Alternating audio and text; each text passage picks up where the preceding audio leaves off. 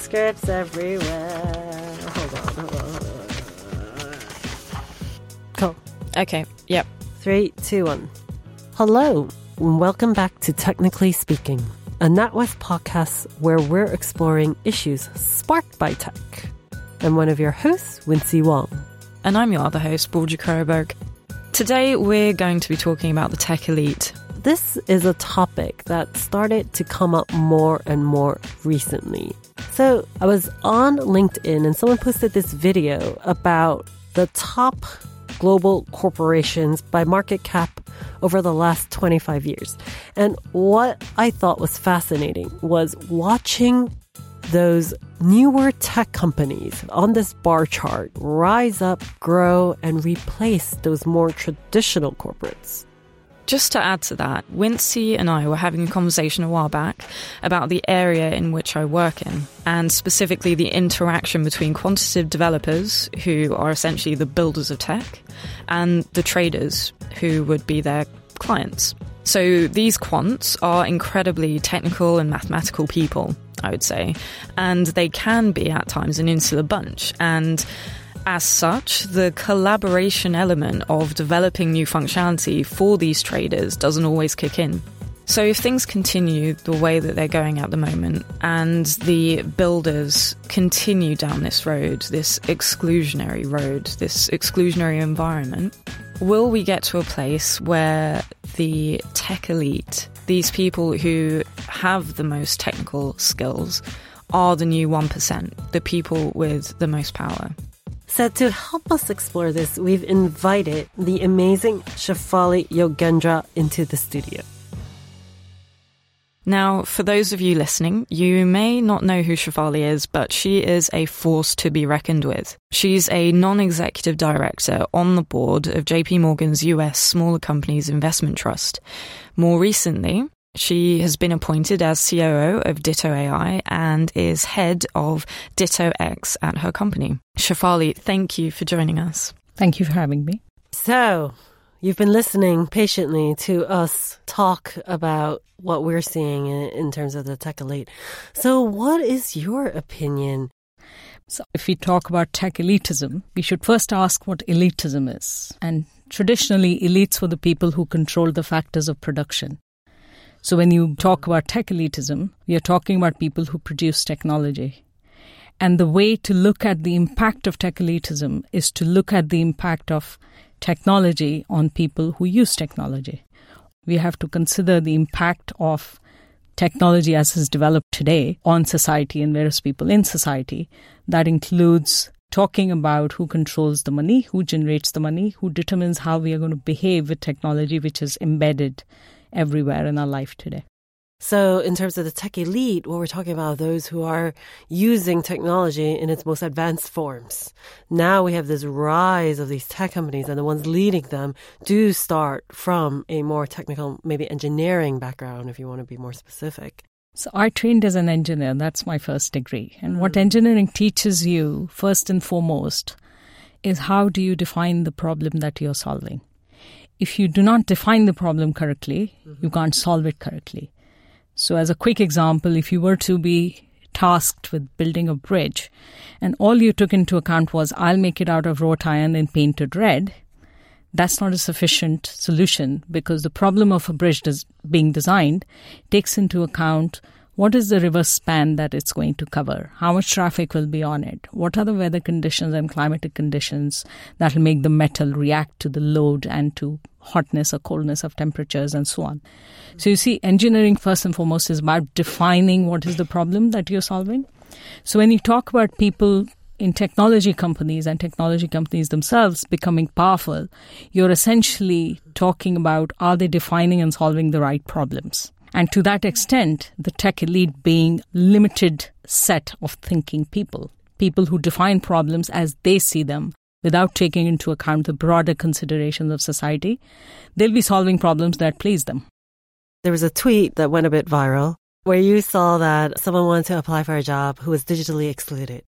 So we know as a bank that in the UK, if you make under £20,000 per annum, 17% of those people do not have access to the internet and do not use it.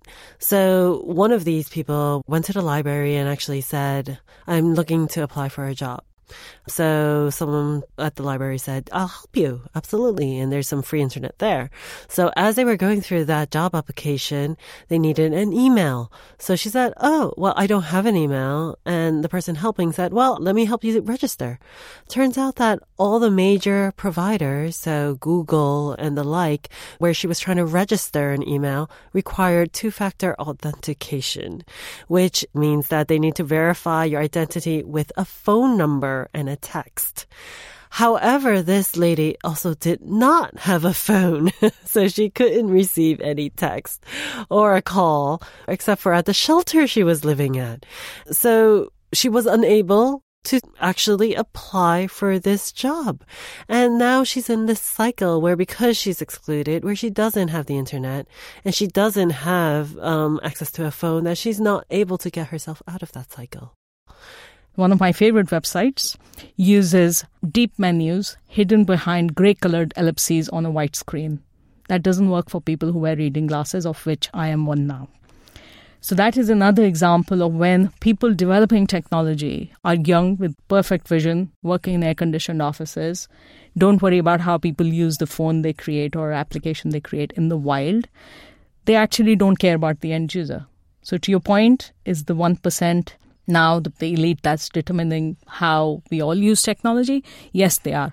Are they doing it well? I don't think so. I think people like us who are not quite tech elite, who are high powered users of technology products, but probably not, unlike Burju, creating technology, we do need to have a say. Shafali, some people might see you as being part of the tech elite. From many people's point of view, I look like the elite. I studied business, I studied technology policy, and ended with the PhD. I work in an ethical and responsible AI company.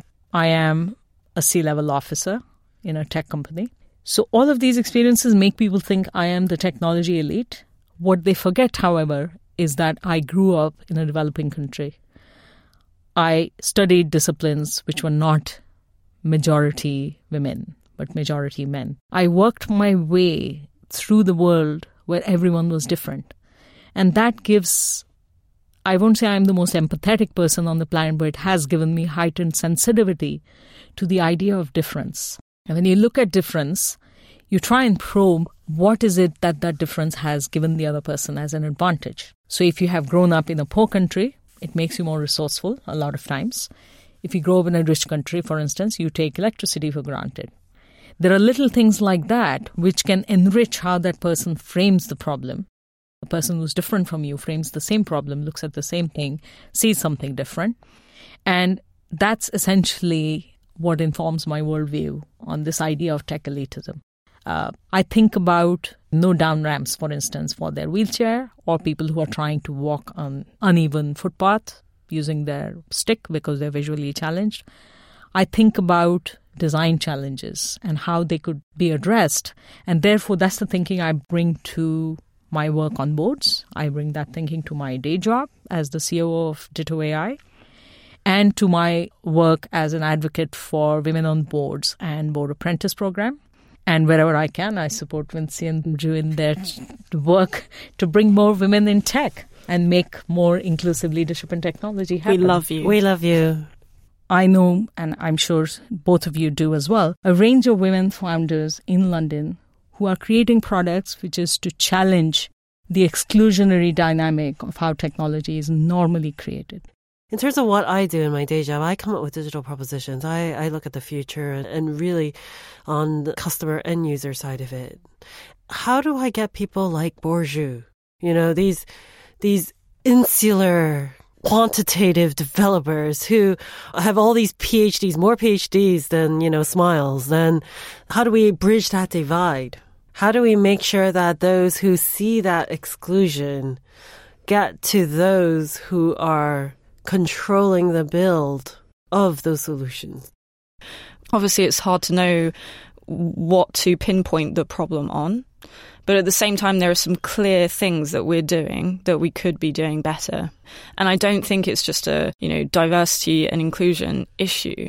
I think it's more about thinking more about the people around us. And as we become more and more insular, the more and more we use technology, constantly looking down at our phones as we're crossing the street, people hitting us, we are becoming less and less aware of the people around us and how we're impacting them, more so than ever.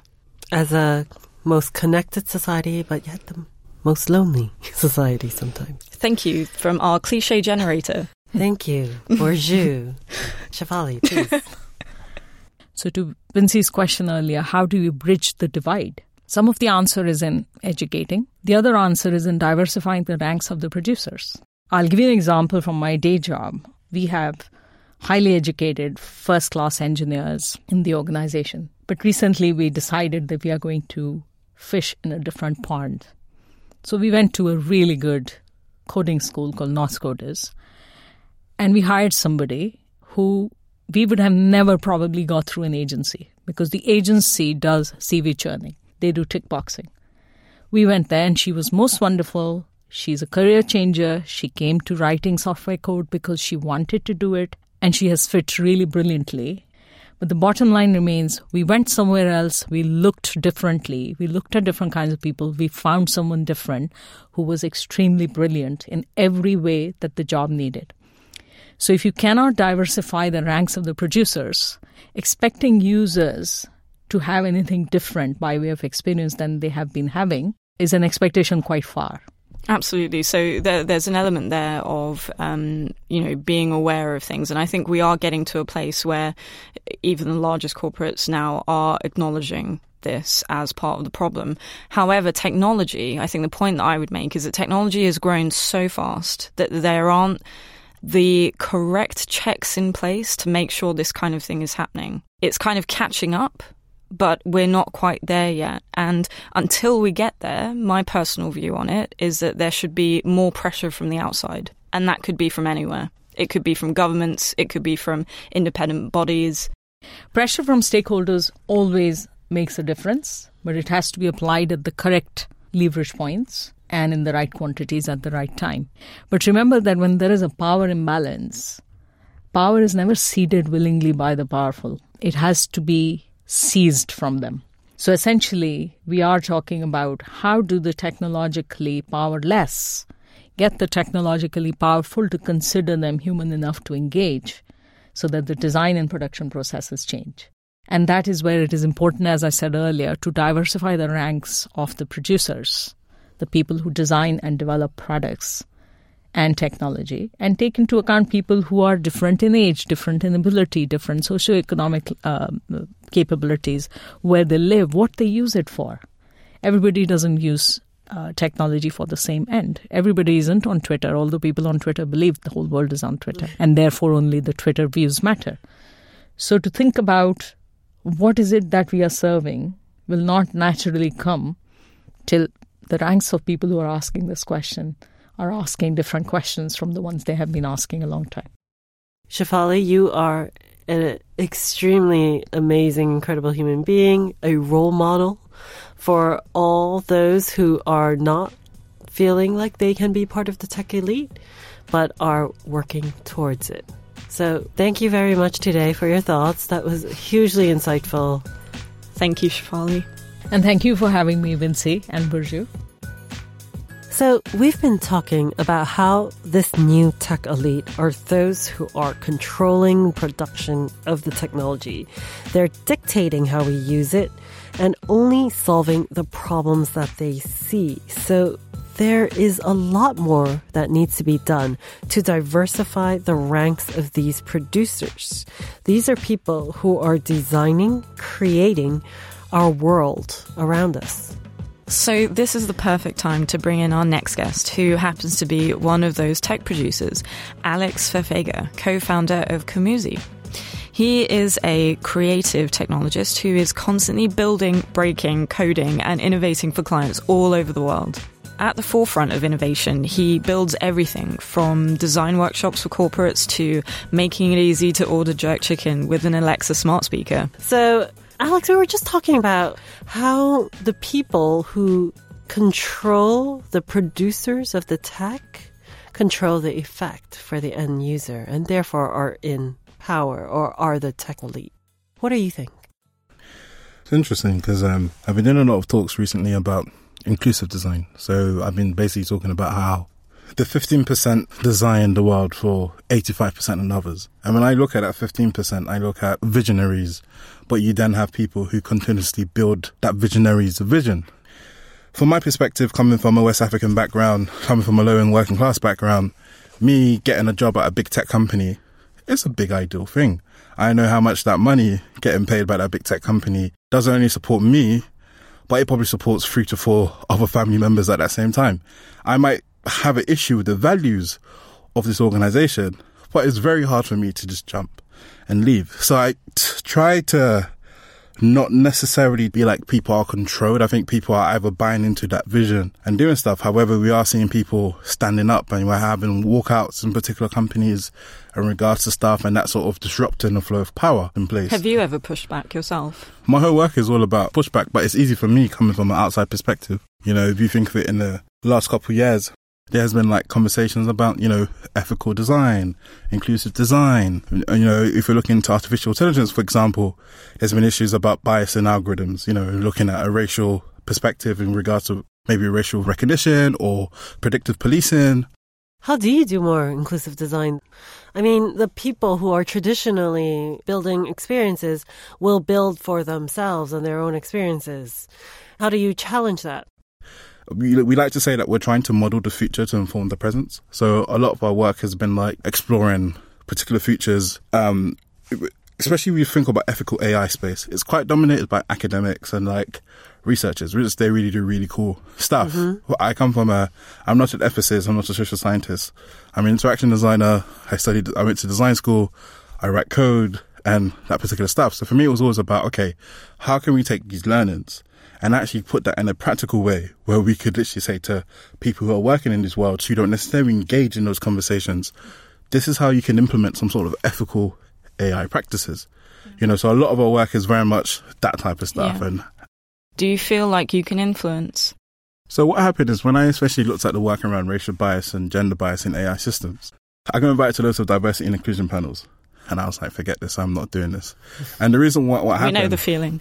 and personally, I saw it as a race in the work that I've done because my work was looking at data sets. Mm-hmm. And in my mind, I was like, I should be sitting on stuff around data and how do we talk about the data sets we're using to train these algorithms? You know, how do we sort of dismantle that or how do we create a new data sets? Seeing your expertise my and not your yeah, yeah. the, your identity. Yeah. So bringing the conversation back a tiny bit, um, you know, one of the things that we are trying to discuss here is who is controlling the world and do we feel that we are able to influence them?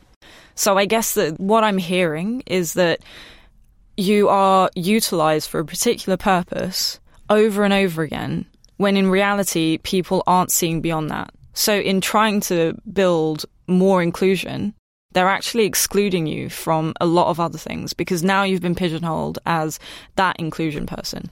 How do you think people can influence these people who control the world, the tech elite?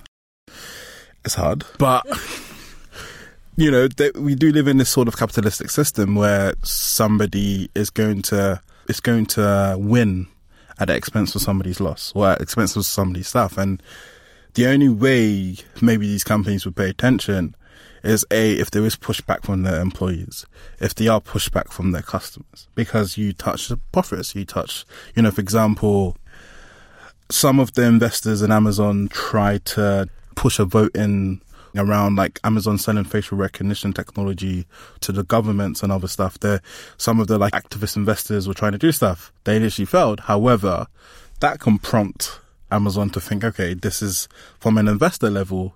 This is a particular thing we probably have to So we did actually to. talk about this, exactly this, with Hmm. Shafali uh, a second ago. Um, the idea that, you know, the the push should it come externally or should it come internally? And I guess it needs to come from both because even if it fails internally, it can succeed the next time, right? So you just don't stop.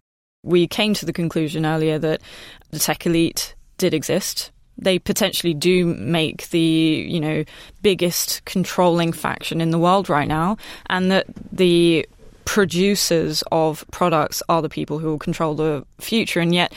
Here we have you, a producer, who doesn't feel that they can actually influence the people who need to be influenced. Oh no, I think I can influence. The only way you can necessarily change stuff is you need to find a way how to get a seat on the table. You know, hopefully everybody starts talking about diversity and inclusion and you just milked your way in. That's like the honest truth, innit? It's honest truth. So the door is open, everyone. so did you everyone walk in. The door is open. Please walk in right Well, now. I don't think it's a little bit open. It's like when companies hire an inclusion officer but give them no budget and tell them, hey, you need to change the whole organization. I see that so much times. I think it was just more like, I'm not doing the diversity and inclusion stuff. I need to be respected as a interaction designer. I need to be respected as a technologist. Then I need other people who work in that same field to also respect me. The only way you can create change is being on the table. However, do these people care? One thing we were talking about earlier is about how I saw this graph that was over 25 years to show how the market cap corporates, the, the largest in the world, changed over time. Uh, and they were all replaced by technology companies now at the top. So does that change how the power has been distributed? it's interesting now where I'm hearing like Elizabeth Warren talking about how she wants to break up some of the technology companies in the States because she feels like they're too big. And then the EU have had these conversations about breaking up companies and stuff. The whole tech elitism thing is a very interesting conversation. Obviously, I work for myself, so I'm not really maybe bound by stuff, or I think I can be a bit provocative and like challenge things from an outside perspective's viewpoint. And I think people are open to that type of way of thinking now. But I always tend to think about the minorities working in those organizations who see these things and want to challenge these things. But necessarily the systems have been set up that if you challenge, you're gone. You're finished. You're out of the system. Well, thank you so much, Alex. This was extremely fascinating topic to talk with you about. You're doing some incredible things, so I am uh, super excited to see what you do next. Thanks everyone for listening. Today's podcast was brought to you by NatWest. If you like what we're doing and you want to hear and watch Alex and Shafali live, we will have them on stage in a conference that we're hosting in London in October 2019. The conference is called Future Fit Upskilling for the Future. To learn more about the topics we've discussed today and lots of other practical tools, insight, and knowledge, just search NatWest Business Hub or head to natwestbusinesshub.com. Thanks for listening.